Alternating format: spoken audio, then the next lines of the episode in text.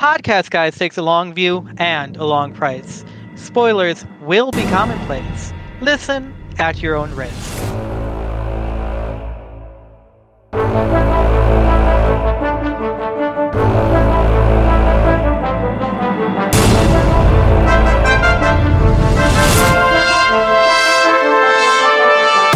Good morning, faithful reader. Hello, fortunate seeker, and welcome to a very special episode of Podcast Guys Talking Erratic Errata called Podcast Guys Talking Erratic Errata, colon, Podcast Guys Talking to Erratic Errata. Part 2.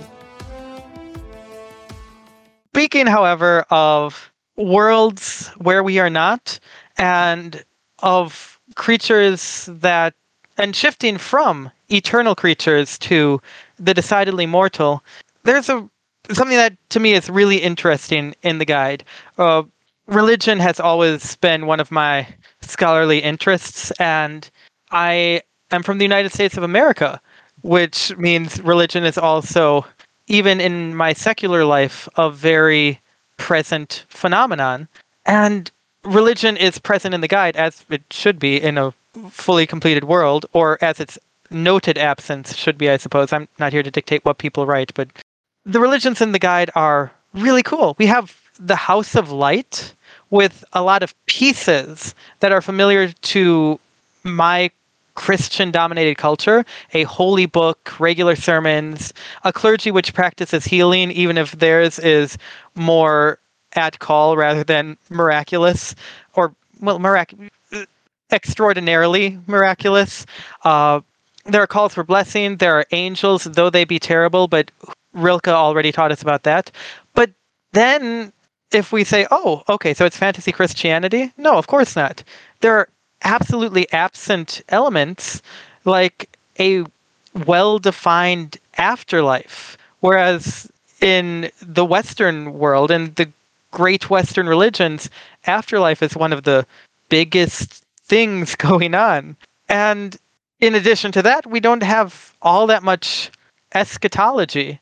It's here is the struggle where we are, not oh yeah, and then when the last day comes, uh, you know, uh, savior creature will appear, and then everybody's in paradise forever. The end. What was it like building these religions? Why were they built like this? I know I only mentioned one of them, and I keep using religions plural, but that's just the most interesting part to me. um, I'll say the House of Light came, uh, its structure basically uh, came to me as in, all right, you're you're in a setting that you know for a fact the gods of reals are real, that there is an afterlife, and there's even such a thing as resurrection. But it's a known quantity that those people who have been resurrected can't actually tell you about what's going. So basically the information you have is uh, from the Book of All Things for this region at least, and was more or less handed down by angels to some extent. So um, you can't really abuse the religion uh, for political purposes uh, purposes to the extent that uh, it has been historically speaking uh, here in the real world. Uh, One could argue it was abused into a crusade across the entire continent, but uh... it, it, it absolutely was in Procer, and uh, Procer is a part of the House of Light that was uh, that was politically structured and founded later, and uh, you might notice tends to get a lot of pushback from actual heroes as to how legitimate they are. Uh, I guess in a sense, it's for something like the House of Light. it's hard to say we and only we speak for the gods above when you can literally have a farm boy who walks in with a holy sword who's capable of producing more light than the greatest archbishop ever will and is divinely mandated to liberate the neighborhood. Joan of Arc, or I guess farm boy, John of Arc, if you will. Yeah, and uh, these things happen regularly enough that, that people recognize the pattern. So um, I guess to some extent, saying that you're the sole source of truth, that you're the only people who can talk for the gods, isn't something that really works. Uh, so we know there's an afterlife in that setting, and it's not very well defined because uh, it's not information that you have access to, but just that uh, safety that well, if I if I live well enough, if I uh, if I pray to the gods above, I will probably end up at their feet. Uh, I guess makes um, religion more common, but also less centralized. Uh, as for the gods below, um, I guess the reason it's uh, very uh, even more decentralized is all right. Ask yourself honestly the question: If you encounter a guy who claims he's the priest for the gods of murder, betrayal, and uh, everything bad, are you going to trust this guy? Very fair. Yeah, It's- that's, that's- Well, I Like, to, do you to do you fair, go Kairos to is church? convincing. Yeah, Ka- Kairos is very convincing, and, and some characters recognize that he's essentially a high priest of below. But as an organized religion, in the same way that a House of Light is, it's very difficult, which is why you have personal worship, it is why you have cults.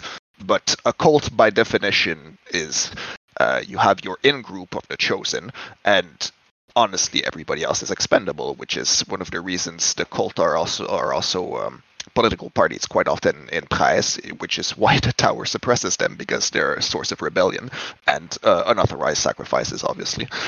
as opposed to the perfectly fine, legally ordained sacrifices that go on every day. It's an amazing empire. I mean, if it's if it's legally correct, why would anybody have an issue with it? exactly.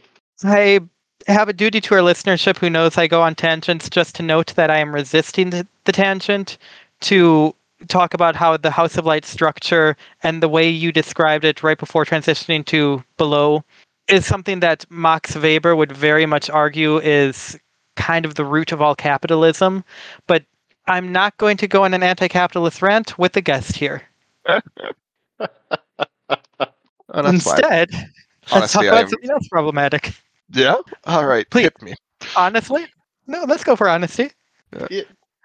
All right. Uh, by Canadian standards, I'm left wing. So by American standards, I'm basically a communist. So you're not gonna hear Well, me speak it- the capitalist gospel here. Yeah, don't don't worry. You're you're you're in good company. uh, yeah. So we uh, our very first episode and kind of added a couple times after that. We brought up Campbell's hero's journey. Uh, our you know the famed hero of a thousand faces.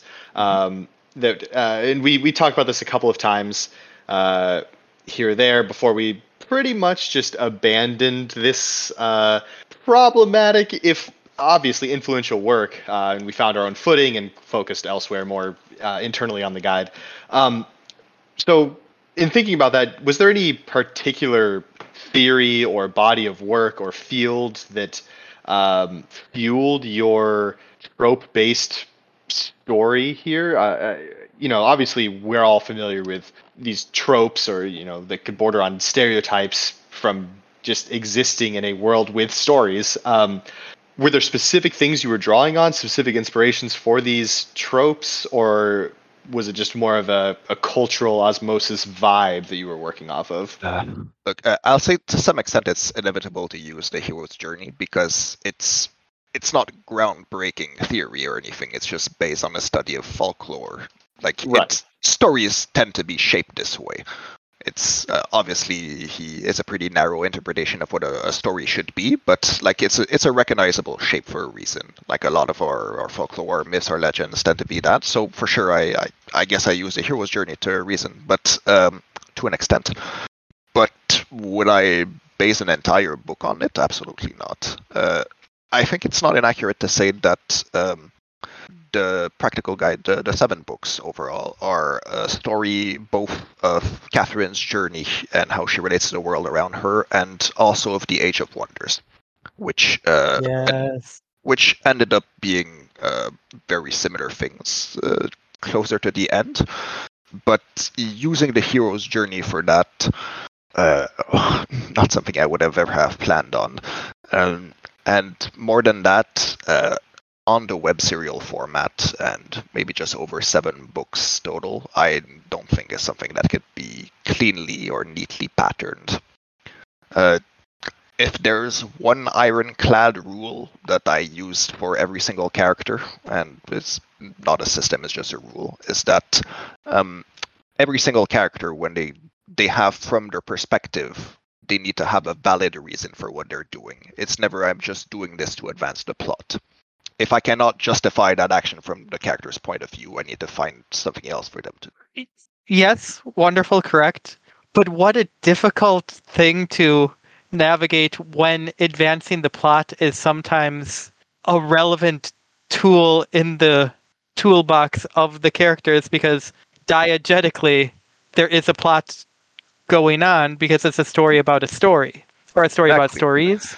But on your hand, that's that's the the thing with the the light hand of providence is providence isn't uh, I'm putting a gun to your head. You have to charge across that river and win the battle. Is providence arranges given the wind, your past experiences, you're the right person at the right place to make that decision that makes you win the battle. And if it just happens to make you very heroic as it happens, well, that's just the way the cookie crumbles. Ideal.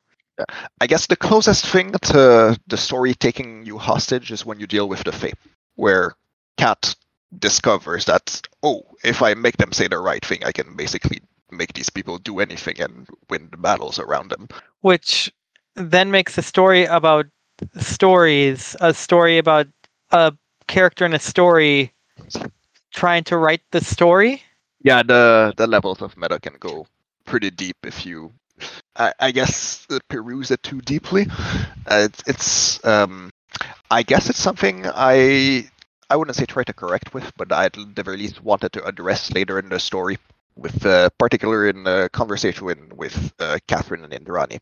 Uh, that was about if all you have this is the story, you're not really gonna win because uh, if the story's not real, it doesn't really matter. So Catherine can game the rules when she's in a like in a place Arcadia, in part because she's also running in the background of the story of clever person taking advantage of the Fae. But you can't just put three paladins on top of a hill and beat an army. That's it's not how the setting works. that layer of uh, story on story on story the one we're reading all of this is makes discussion of the guy definitely uh, difficult or maybe not difficult that's the wrong word challenging in a great way uh, and uh, the the layer with the Fae added in there especially is is a a lot of fun to really dig into and it's one of the reasons that uh, getting to that point in this podcast is uh, concerning for me where we're going to be uh, an extra layer deep in it. And uh, uh, so I, I just uh, that analysis of, uh, of the layers of the story is so fascinating and such a weird line to balance compared to a lot of other things. And it, it's just very very weird to think about i guess is where i am with that. A lot of fun to read. Yeah. Well, it was a lot of fun to write, so I guess everybody wins out. there you go Speaking of that, which is fun to read, and I am glad to hear fun to write. Catherine's great. We know, whatever. That's the primary engine of the guide. But the interludes are, were, are, and were consistently a wonderful treat. And we get to see the world through so many eyes from random person who we never view again. And so I'm not even going to be able to name because this is an example pulled out of thin air, to, I don't know, my future wife and dear mommy, Cordelia Hasenbach. Uh, when writing these, is there any perspective that was a real treat for you or any that was a great burden? Are there perspectives you wish you had been able to spend more time with, any time with? Are there perspectives you regret spending time with? Um, um, the, the easy answer is Kairos is a lot of fun to write always because he's always having fun when he's on screen. And as apparent to the reader as well. Yeah, absolutely Everyone had fun It's- there. It's it's it's why he carry he's a compelling perspective. I find is that Kairos could get uh, kneecapped in the middle of a chapter, but he's still having fun, so you don't mind. It doesn't feel. It almost feels like a cartoon because uh, obviously real people are dying in by the perspective of the setting, but uh, he's he's a he's a he's a cartoon villain in a lot of ways. So that would that's always been fun to write in the same way that Abigail has always been fun to write. Um, Oh, poor woman.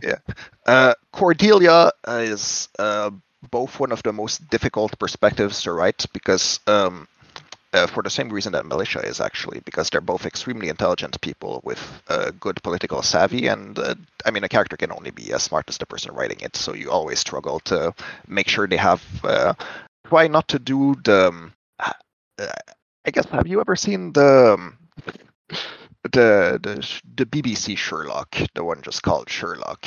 Um, he does this thing uh, where um, instead of uh, the way they do it in the original books, where you have the same uh, information as uh, as Sherlock, and you're maybe able to solve it. Uh, often he he just solves things with the superpower of being intelligent and knowing information that the the watcher, the, the person watching the show doesn't have.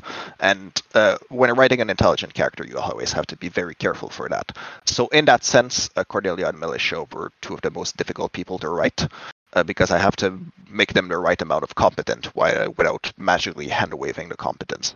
On the other hand, uh, Cordelia particularly scratches that world building itch because she understands very well the land she rules.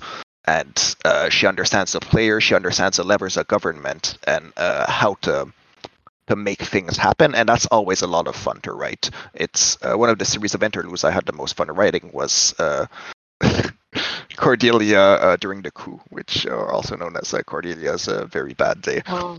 yeah. One of my absolute favorite chapters, no doubt. Though I think for most every reader of the guide, maybe people have pretended to pick out a favorite chapter, but there's that handful, with a few that are near universal. people love to see a godhead restored. People love to see a god cut down. But that one, that that's mine. That chapter belongs to me. I apologize for taking it from you, but it's mine now. Fine. My favorite is earlier in the book, anyways. I, I guess it's a toss up between that and uh, I think it's uh, Hollow Hallow, which is uh, the rest. of oh. yeah. It yeah. If when people uh, whenever there's a discussion about favorite chapters, if that doesn't come up, then people are talking about a different work. Uh, it's it's so good. I that was uh, I I have said before to a number of people that uh, that chapter was when the guide went from being an excellent work that I loved reading to probably my favorite work of fiction out there. It was it, oh. it turned the corner for me. So uh, you know, it's very great. I'm so excited for this reread. Uh, you know, for a number of things, but for that chapter especially. Oh, there's a there's a couple of tri- chapters uh, writing the series that uh, I it would be like around ten at night, and I would feel like that feverish energy in the belly, and like the chapter was basically writing itself, and I could tell like okay, this is this is gonna be one of the good ones.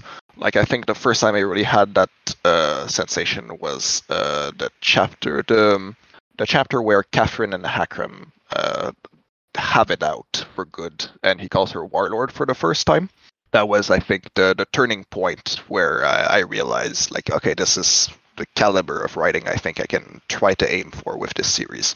Magnificent. That's phenomenal, and also uh, quite the uh, quite the benchmark to set for yourself. Writing yeah. that chapter and saying this is where I want to be all the time. That's wow. that's that's I fantastic. And forgive me if you don't wish to answer this, but when setting such a high bar for yourself, that big, that's difficult. Is there any point where you were in that 10 at night feverish point of this is amazing, this is great fiction, I can do this, and the next day it didn't quite congeal into good? Um, I'd say it didn't happen that often. Like oh. I, I, would say I had like uh, maybe eight times that I really struck. Like I had that sensation this is gonna be one of the really good captures, and I think maybe once the reaction wasn't as strong as I wanted it. It was positive, but not uh, people didn't get as um, excited as I thought they might. But overall, typically, like my instinct have tended to land well for that. I apologize on behalf of the community for failing you. Oh no no no. The the, the thing is, um, I don't think it's uh, either a fault uh, on the end of the reader or the writer when something doesn't necessarily land.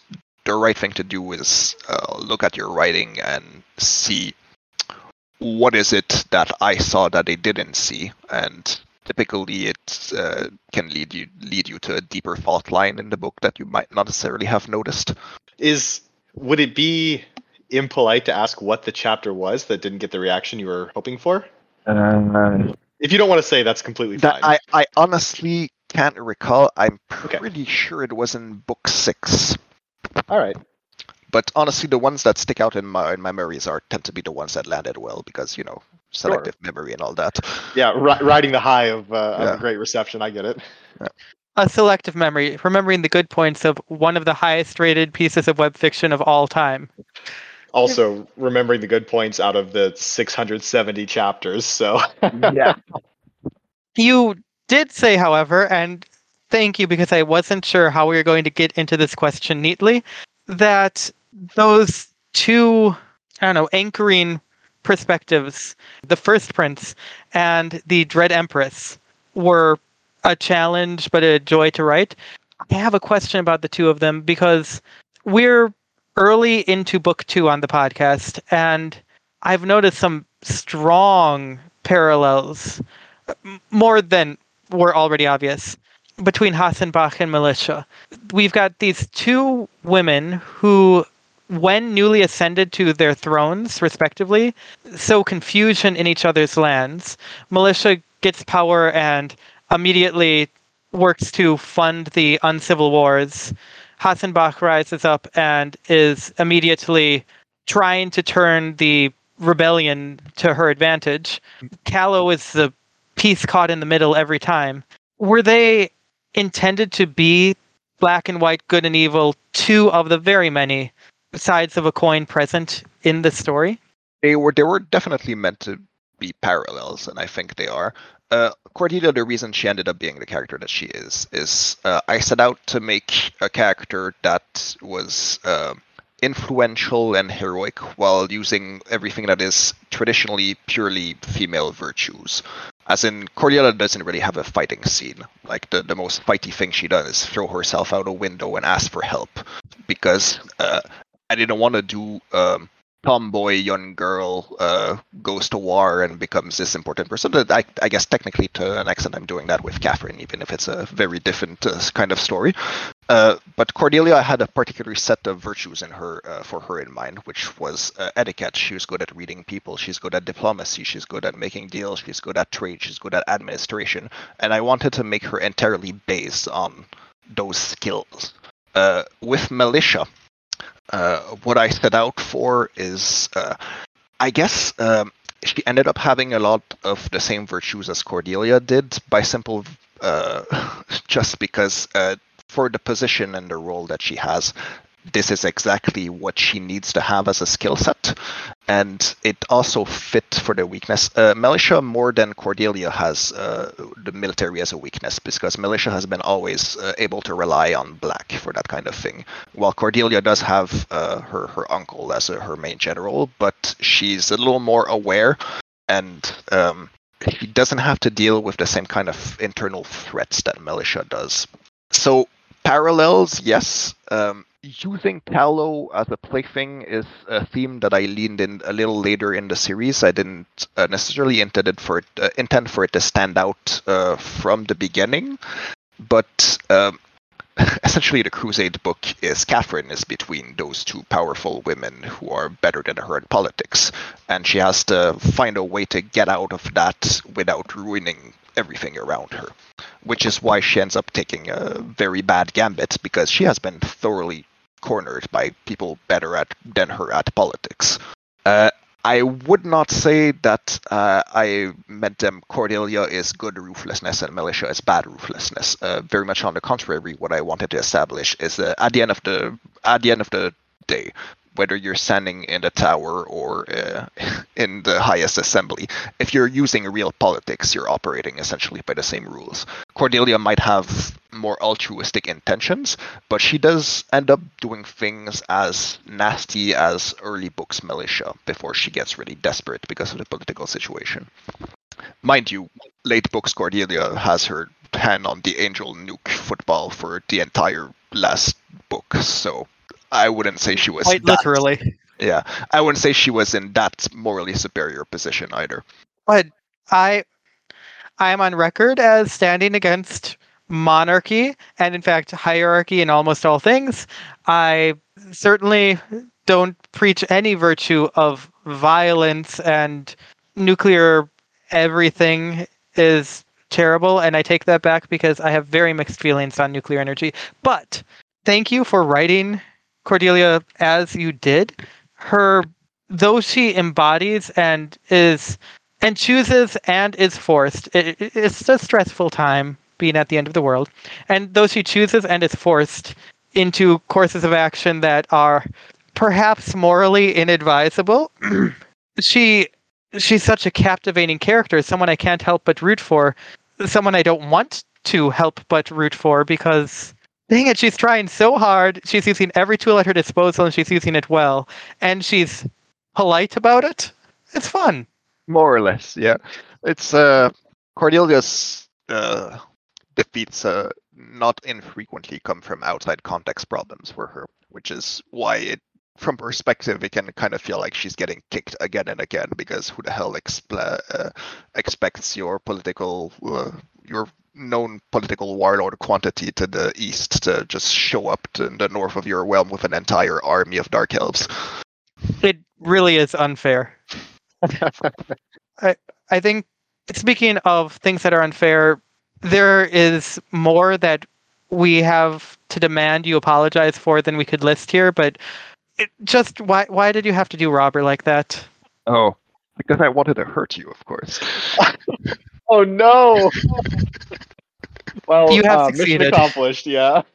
Yeah, I almost staggered Klaus's death uh, for in a later book just to make it hurt, you know, so the, the losses wouldn't meld in together. But uh, Robber's death is very much the heart of that chapter. Oh, absolutely. But the the glory of it all is elevated with the juxtaposition with Klaus, so it, that does benefit Robert there. But oof, it's a rough one to read. Yeah. No, it. Uh, I, I guess it. One of the reasons for that was that all right, this is the war with the red, uh, with the dead king. Like people you love are gonna start dropping now. We're we're at that point in this story. Going to start dropping now. Yeah. Um, I hate to correct your memory of the guide, but Ratface and uh, actually all of Rat Company except for what four people. Yeah, Uh, most, most of Rat Company. Uh, a few of the unnamed members probably survived as officers in uh, the army of Callow, but yeah, a lot of them died. That, that's the thing, though. Ratface died off screen. He's uh, he's meant to be the surprise gut punch, which I, I think most people Yep. take. Uh, Mhm. The thing is, we're used by that point in the series that if a character is on screen with Catherine, you there's uh, that point in the series and expectations they're probably going to live through it because Catherine is good at keeping the people that she likes alive, if only because she takes the, the mutilating hit in their stead. Uh, so Robber was meant as a reminder that this is the kind of war where Catherine can do her best and people that she loves still die. Okay, But- but, it's the person we love. I was gonna say, did it have to be Robber? Of course, it had to be Robber. yeah. Being Uh, right doesn't make your actions any more palatable. Oh man. I, I fully I did not anticipate this discussion to uh, to head towards us just being sad about Robber, but here we are. Uh, When evil stares you in the face, you must confront it. there you go. you know, if there's other guide related things you'd like to talk about, great. Uh, otherwise, we've you know got a few questions more about you um, that we could go into. Up up to you. Uh, I mean, can, you can definitely ask me questions. I might not want to get too uh, personal about my own private life, but I, I can definitely answer basic questions and certainly about the writing process as well. Um, I guess if I if I have to ask you anything, it would be um, of the. All right, so from book five onwards, particularly on book six, I introduce a bunch of names, uh, especially through the Arsenal arc in your opinion, as someone who has um, obviously read and taken uh, quite close notice of the material, uh, do you think that um, introducing this amount of named, uh, while before I had very few on screen, uh, diluted the importance of the concept?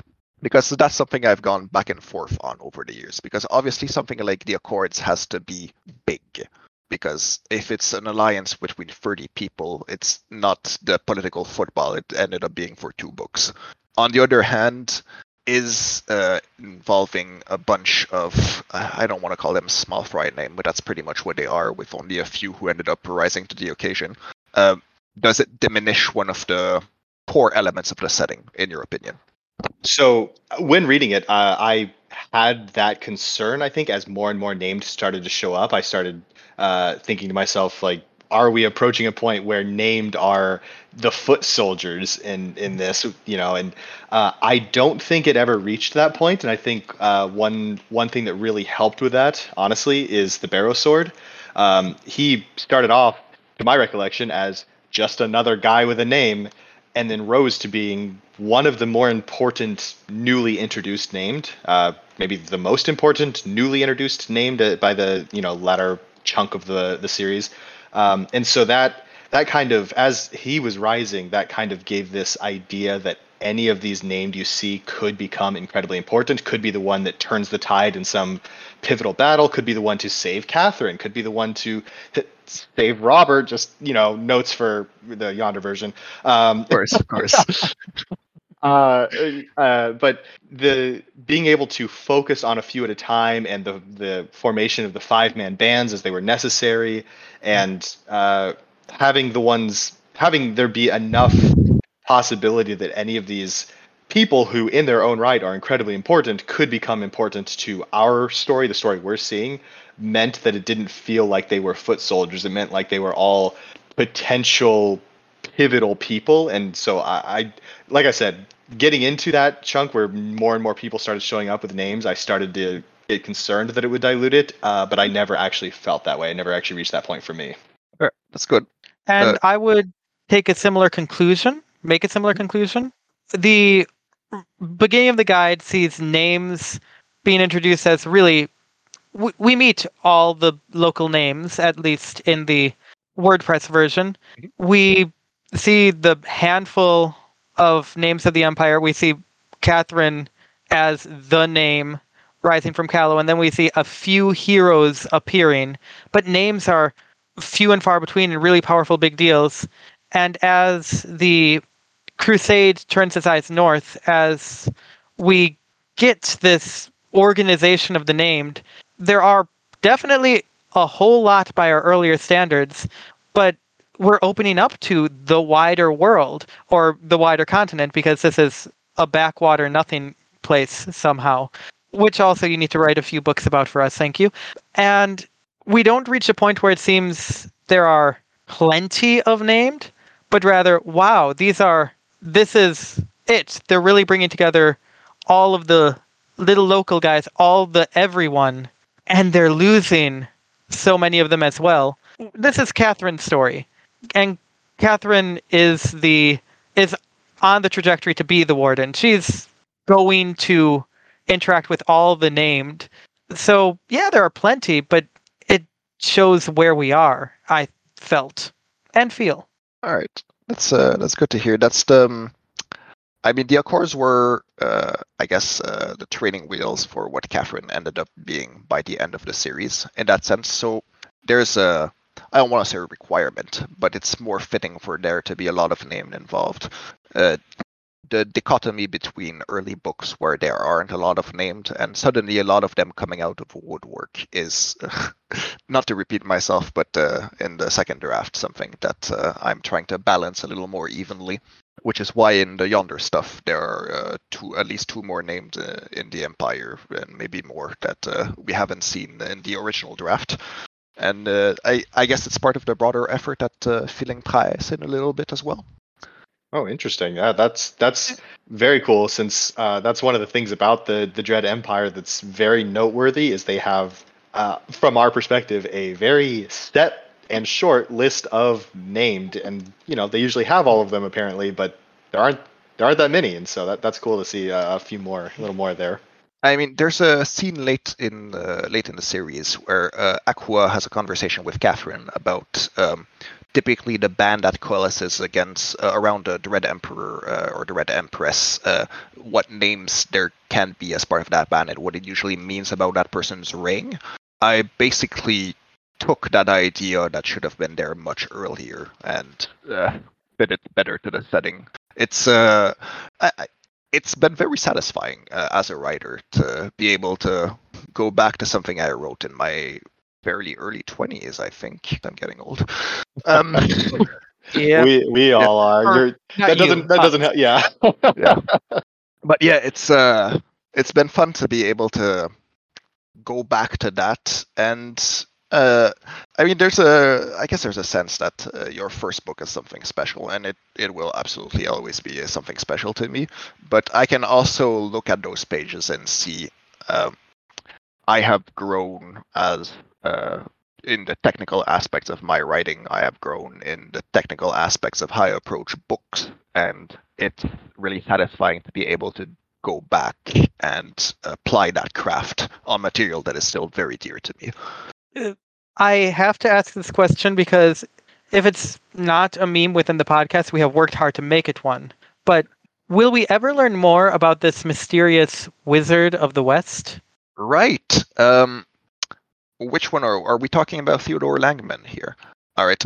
Uh, I did see that maybe on the wiki at some point people assumed uh, he was the Wizard of the West during the conquest, and I can confirm you he was not. It's uh, significantly earlier in Callowan history. Magnificent. Which yeah. uh, I guess textually it's a small detail and uh, it probably got lost in the din. But uh, Catherine, while she's talking with uh, the undead Edward, the I want to say seven, seven for eight. I can't quite recall. That sounds uh, about right. Yeah.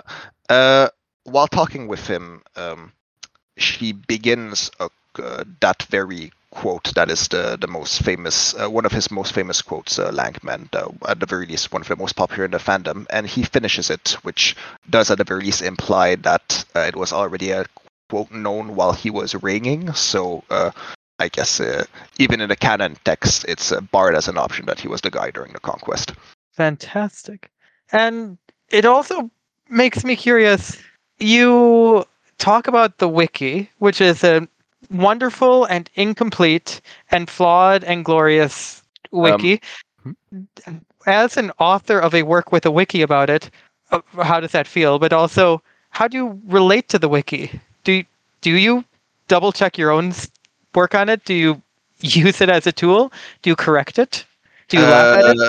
Uh, Look, um, when the wiki was just started and there was not a lot in it, I basically myself filled in the Legion page, which is why I look at it and I can recognize my own writing now.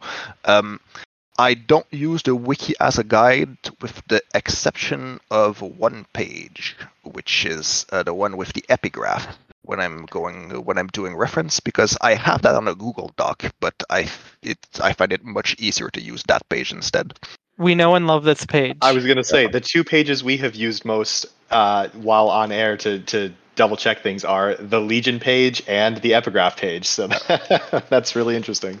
Uh, I think there's uh, there was a the, the wiki in particular. There was a phase where uh, I think it's maybe one or two editor who really wanted there to be power levels to how the guide work, which is uh, a misunderstanding I think of how names work in this setting, where Hmm. all all power is circumstantial.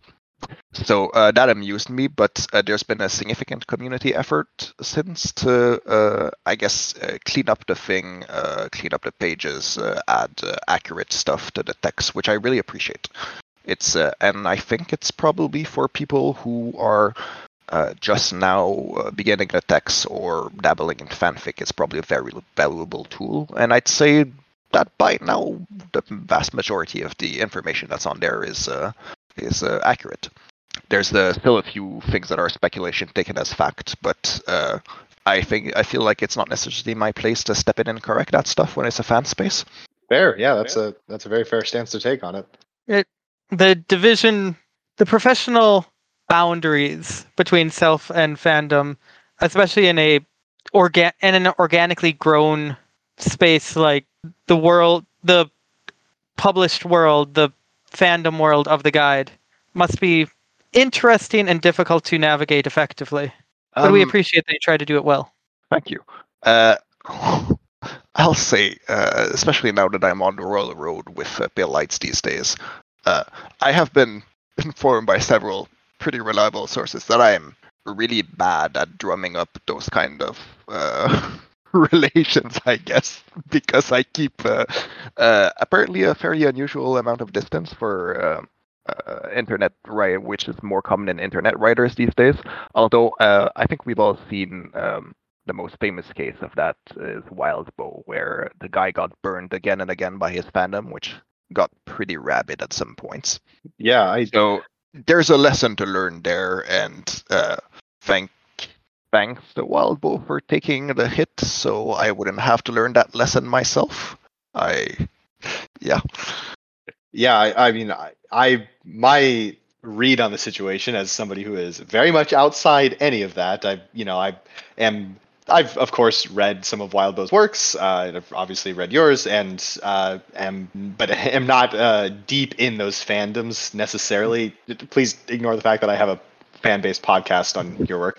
Um, uh, and s- but uh, from what I've seen, you seem to keep a pretty healthy distance. Like the relationship is a, a healthy one rather than a uh, a standoffish one, if that makes sense. It's not a an impolite thing. It's a you know, it, th- there's an avoidance of like a parasocial relationship, I suppose. Mm. So you know, that's that's great.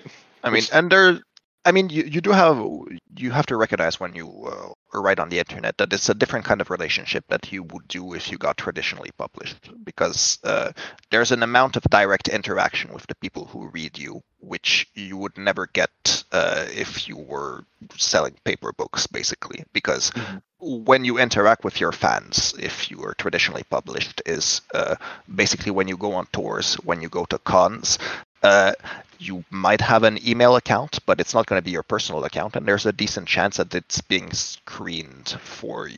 So you know if Sure. there if there are threats or wild stuff, it never reaches to you. While uh, I mean, and anybody who writes a comment on WordPress on any of my books technically has a direct direct direct line to me, which is uh, I mean, it has positive uh, aspects in that if a chapter lands well or lands badly, I will know very quickly. Uh, on the other hand, uh, I think it's a it's an unusual amount of exposure for an author to be uh, that direct. Uh, I guess not so not so unusual anymore now that there are more and more people doing web novels, and especially something like Royal Road, where uh, um, interaction with the fan base, uh, with the people who read you on that kind of site, is very much part of uh, how you do things. But um, I guess it's not necessarily something I intera- I expected uh, going into writing. Although uh, I guess I, when I was uh, younger, I never really expected myself to write on the internet because I didn't know that was a thing. So Yeah, things have changed. but you, I, maybe I don't get to say. It, it seems to me you've. Uh, I hope that you have been able to successfully maintain privacy and separation to your satisfaction. Well, it seems to me that you have done so to some, to a fair degree at least. When we were looking to start this podcast, we looked for a while to figure out how can we write to you just to say, to, to ask your permission, ask your blessing, and at the very least be able to say we sought it because maybe one of the biggest web fictions out there, but at the same time, maybe it is. There's something about the direct line web fiction provides where it's not just talking about a piece of art in the world, it's talking about somebody's art. Mhm. And we didn't want to offend or go against your desires, but at the same time, it was unclear to us for a while how should we reach you until we reached out as we did. Uh, I mean, the old uh, contact the author. I think there's. I left a way to contact me on the the gold guide site on the on the sides. I do not think I put that for Pale Lights. Actually, that's a fair point. I should cite it in there. Um, I will say. Uh, It's always more comfortable to interact with people in curated space uh, like the Discord or Reddit or something like that. And uh, I don't feel like my privacy has really been uh, infringed in any way. Like, uh, at some point, I think uh, my name was put on the Reddit uh, aside from my uh, nom de plume, so to speak, and uh, I had not expected that to happen. But I don't really have a lot of presence on the web overall. The most active thing I have is uh, I waste time on Tumblr now and then, so it's it's not like there's a lot of me to find out there, anyways. A very good choice. And I'm very sorry about the uh, revelation of your name, though now Oh no, I I you mean I put was it out there yourself. Yeah, I, I mean, um, I had, I think, maybe put it on the Patreon at that point, so it wasn't like Ah. a breach of privacy or anything. I think they literally just directly took it from there. Uh, I guess I just never expected to see my actual name written on a Reddit. It felt a little surreal. Sure. Yeah, I, I can imagine. We've got a podcast with low triple digit listenership, and yeah, it. I didn't expect people to treat us like internet people. You're an It- internet person, I know that, but we're not. It, like uh, I'm sure you can relate, but when we started this, our our or maybe you can't. Uh, maybe you knew that you were working on something great, but we our initial discussion was, you know, we'll probably have one of our friends and maybe two or three other listeners, and we'll just have a fun little project. So, you know, it's uh, it's it's always weird when there's something that happens and you you realize, oh, maybe this this is a little bigger than I was expecting, and it's it's it's Or- weird. Less than a year later, you're chatting with the author. Right. no, uh, I think. How can I put that?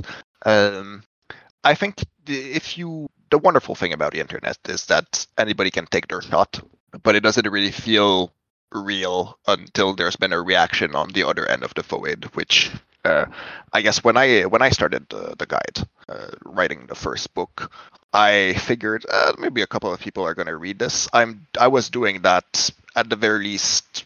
Half the reason was that there's good. This is going to be just public enough that I would be ashamed to miss a deadline. So it Mm. will force me to keep writing instead of doing like a bunch of chunks of chapters from parts all over the book. And then it started picking up a bit, and yeah, I guess it snowballed from there. snowballed a little bit, yeah. Yeah. so I think we just have a, a couple Yep. other things. Um, you you mentioned uh, we've mentioned a couple other pieces of media here and there. You know, the Inheritance, uh, Tolkien, of course, because fantasy is on the table. Um, I and- do apologize for bringing up inheritance. Yeah. I make polls. It's my thing. uh, and you mentioned like uh, BBC Sherlock. Uh, so I guess if you don't mind us asking, like, what sort of things are you reading or watching? What what sort of media are you engaged with now? And uh, maybe, obviously, the things we read, the things we listen to, the things we watch are going to influence our creative works. Like, there's no way around that. Do you think that the things you engage with, the media you engage with, actively are uh, shape what you write or the things you focus on, or uh, do you do you keep your so to speak work writing separate from your for fun consumption Right. as much as Uh, possible? I mean, there to some extent, like your life always influences how you write. There's a, a section of I think book four where Catherine started smoking uh, the pipe a lot less because I was myself quitting smoking at the time, and Oh. writing about ca- a descriptive scene of Catherine smoking was like pouring oil on the fire. Sure. Uh, as to stuff that I'm reading right now, you actually just caught me on the end of a vacation abroad on the beach, so I ended up reading a lot, uh, catching up on books. Uh, I just finished Uprooted by Naomi Novik, which uh, I quite enjoyed. Uh, caught up on uh, Asimov's Foundation and Empire. I read the first half, but uh, it got lost in the weeds. Uh, sure. and then uh, I okay, this is gonna sound weird, but uh, the Greek myths by Robert Graves, which I know is uh, mythologically speaking highly inaccurate because the guy is a poet, not an actual like scholar of mythology. But uh, even his interpretations, uh, it, this is the kind of book that I think uh, falls half under leisure, half under uh, research because I enjoy, I, I, I love reading about mythology, particularly Greek mythology, which was my bread and butter when I was a kid. But um, I read uh, these interpretations of uh, Greek myths uh, with an eye to like, oh, this is probably some stuff I can use in the background for pale lights, that sort of thing. Uh, I. I did hear you uh, mentioning uh, mentioning uh, Locked Tomb series earlier, and I devoured those three uh, when I got it. I, I third one was harder uh, harder on me because I didn't enjoy the the point of view all that much, but uh, loved the first two. We are we are huge Locked Tomb fans around here.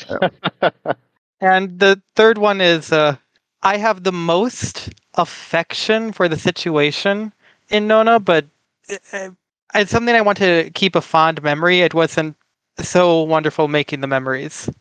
sure. It it's pretty easily my least favorite of the three so far, but uh, you know, still great. No, it's um, I guess uh, it's a kind of book where I'm more invested in the side characters than in the protagonist, which is uh, not great. On the other hand, like it's still high quality writing, so I'm definitely gonna gonna read that book and definitely read the fourth when it comes out. Yeah, absolutely. I, I'm right there with you. You can ask my co-host how often I bring up Ianthe. Eh? I, I can't help it. No, That's only the seventh time this evening. yeah, probably. And that's another book series that, much like Practical Guide, does very well at avoiding the male gaze, but perhaps unlike Practical Guide, it's entirely written from a, or at least for two books, it's entirely written from quite the female gaze. yeah. Yeah, I mean, how can I put that? Uh, obviously, she's uh, as an author, she comes from different, very different place than I have, and has had very different experiences. So I think it's, uh, uh, I guess, inevitable to some extent that uh, you can try to achieve the same thing and have that basis you leave from lead to very different results. Well, no one would. e- Well, never mind. I'm familiar enough with fan fiction to know this isn't true. But I was going to say, no one would ever demand that Practical Guide be Locked Tomb or vice versa. Yeah, But in fact, you can probably find someone trying to marry the two already, definitely. which is really great. There's not a lot of fan fiction about a guy I didn't notice, which uh, I guess isn't a relatively uh, normal for web uh, uh, for web novels. Because aside from Worm, I've noticed that there's not a lot of fan fictions of the I guess the the famous semi-internet famous uh, works that uh, people cite most often. Although Yeah. there's so much Worm fanfic. Oh my goodness. I, I've never sought out fan fiction of something I was Yeah. engaging with, but I know there's so much Worm fan fiction. The other web serials I've read, they crop up occasionally, but Worm, oof. No, it's. Uh, I, I'm still surprised after all these years how big of a phenomenon Worm was. Like, it's uh, one of the reasons I started uh, writing the, the guide on the internet is that I saw through Word, uh, Worm that oh, this is this is something that can that you can do. Like this web novels, they exist. That's good to know. Our April 1st episode of the podcast was on the on, an, on a chapter from the Leviathan arc in Worm because, you know, just do the wrong book for the podcast. And I, I, I it was wild how much worm attention was won. How Yeah. many, at this point, decades since it ended? I Yeah. speak hyper- hyperbolically, of course. No, but uh, it's still the mother of all web fiction. Worm, like it's. Uh, I think, uh, in part because of uh, I hesitate to throw a word around like cultural impact, but it definitely like created a space that has been very long lasting and is very enthusiastic and very large. for sure. So, uh, I, you know, you just said Worm was gave you sort of the notion that it was yeah uh, permission's a strong word i almost said it too Yeah. but uh you know the g- proof of concept that you could you know write on the web in that format and it goes well. Um, so clearly that was something that you had read prior to the guide in its you know being published as it is. What uh were there anything is there anything that you remember i know this is a while ago at this point reading or watching at the beginning of the guide during the guide? What what sort of media were you engaging with while you were Uh, I I've said this before, but uh, I think bookwise the most formative influence I had on what the guide was early books. Certainly, it became its very different thing later on. Is um, I, I've mentioned the book before. It's a Soon I Will Be Invincible by Austin Grossman. oh sure yeah Yeah, which had the exact tone of something I wanted to write, even though it's a, a essentially a superhero deconstruction in a lot of Mhm. ways, and it did that additional step where it then reconstructs uh, the the supervillain and superhero, and it it it pokes fun at the tropes while making uh, while taking them seriously at the same time, which was definitely what I set out to do uh, when I started writing the guide. Uh, chapter by chapter sitting in front of that computer typing away. That's really interesting. Yeah, it's uh, I the deconstructive nature of a lot of what was going on in that book is it's cool to see that that was uh, influential for uh, for the guy. That that's awesome. There's uh, actually a direct homage scene in uh, the second book, uh, the, that very book, which is uh, Cat uh, walking around uh, after the um, uh, after the battle against the exiled prince uh, while walking uh, through the green light, where uh, I uh, make a reference to uh, the scene that struck me most in Soon I Will Be Invincible, which is when the villain protagonist, his there's this explosion in his lab with the fire, and I sideways reference that exact same moment uh, with Catherine walking through the green fire as it was green fire in the book, if I recall correctly. Huh, that's really interesting. I I read the guide before I read uh, Soon I'll Be Invincible, so I don't know that I made that connection the first time through. But uh, now that I know to look for it, I'm I'm excited. We're you know we're coming up on that, so that's really cool. Just a few weeks, so to speak otherwise, no, I, am just uh, happy to be on. It's been an interesting experience. Like second podcast I've ever done, and this is uh, much more guide focused. Sure. Uh, I mean, obviously for us, this has been a blast. It's yeah. you know, thank you so much for taking the time to do this. We appreciate uh, that you were willing to set aside so much time to do it, and that you've been so forthright with your answers and thoughtful, and like everything has been great to hear about, and uh, we we deeply appreciate this and uh, you know, hopefully it goes without saying, but you're welcome back anytime if you ever want to have a place to talk about something you're working on, or uh, you know, we'd love to have you whenever. So, and we are also very glad if you ever want just that extra small, but after this episode, even larger piece of amplification for any news you have, any work you're doing, any even just sure. hey Yonder is now going into the second book or second. Uh, I, I remember volume. second volume. Thank you. Yonder is going to the second volume now. Right. If you could uh, note it on the next episode, we'd always be glad. Uh, Yonder is actually going to take a little uh, bit longer of a pause because uh, it's a new text. Uh, but what I can tell you, if you want to mention it, is that I have seen the first uh, batch of drawings for the the guide webtoon and I am pretty happy with how things are turning out. Fantastic! Yeah, yeah that's awesome. Deeply exciting. Absolutely. Is there any public timeline on that yet? Uh, no. To your uh, knowledge? Well, Webtoon okay. is a really big company. like, uh, I, uh, I guess the I have a good relationship with Webtoon pretty much, but uh, this kind of stuff is uh, when it's that large of a company like you you go with the schedule they have. It's not really something i can push or pull. Uh, we are as far as i can tell uh, reaching the light at the end of the tunnel soonish. But uh, once again once it's a company that big uh, schedule can be is a flexible thing. They have they have maybe a bit more power than you in that dynamic. Yeah uh, i mean uh, I don't want to get into details or anything, but my agent did very well in positioning me regardless to that. Awesome. I mean, that's great Fantastic. to hear. Uh, well, we'll look forward to more news on that, more updates on that, and the eventual release. That's very exciting. Yeah. Uh, so yeah, that's pretty much it. And uh, I look forward to giving news uh, about that when it comes out. Uh, it's not like I'm going to keep it quiet. sure. Uh, well, I mean, in that case, I think that's about all we have. Um, mm-hmm. I don't know. Would you be willing to uh, to give us our, our sign off. We just we end every episode by saying "Wade in their blood." Would you be willing to deliver that for us, clean, so we can? yeah, for sure. Wade in their blood.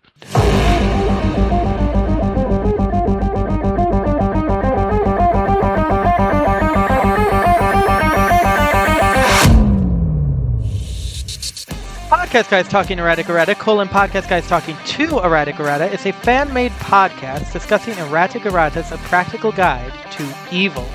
Check out the full serial at practicalguidetoevil.wordpress.com. Intro music for this episode was Royal Guard by Nikki P. Outro music, which even now is elevating my voice to the realms of the divine, is Phantom by Lemon Music Studio. The music is provided by the generous license of pixabay.com slash music. Go and support all the artists who make this work possible by providing their stories and sounds free of charge. If you'd like to support this podcast, follow us on Twitter at The Long Price. Do you have questions, comments, contributions? Are you overwhelmed by the urge to correct our errors? Maybe not this time, because we had the author here. But email us at thelongprice at gmail.com. If you'd like to materially support our work, find our Patreon at patreon.com slash pgtee. Join the ranks of our patrons and be called by name, receive personalized stories and art, and access all of our patron exclusive tangents. We implore you, don't consider joining unless you're already supporting the artists who make this all possible. Special thanks to our patron and villainous hero, Gray, our patron and liege, always the claimant, never the named, our patron and guardian, the Fey Knight, our patron and mentor, the traveling teacher, our patron and dear friend, Aaron, our patron and inspiration, the hopeful romantic, as well as the hordes of cattle below. Next week, more interview?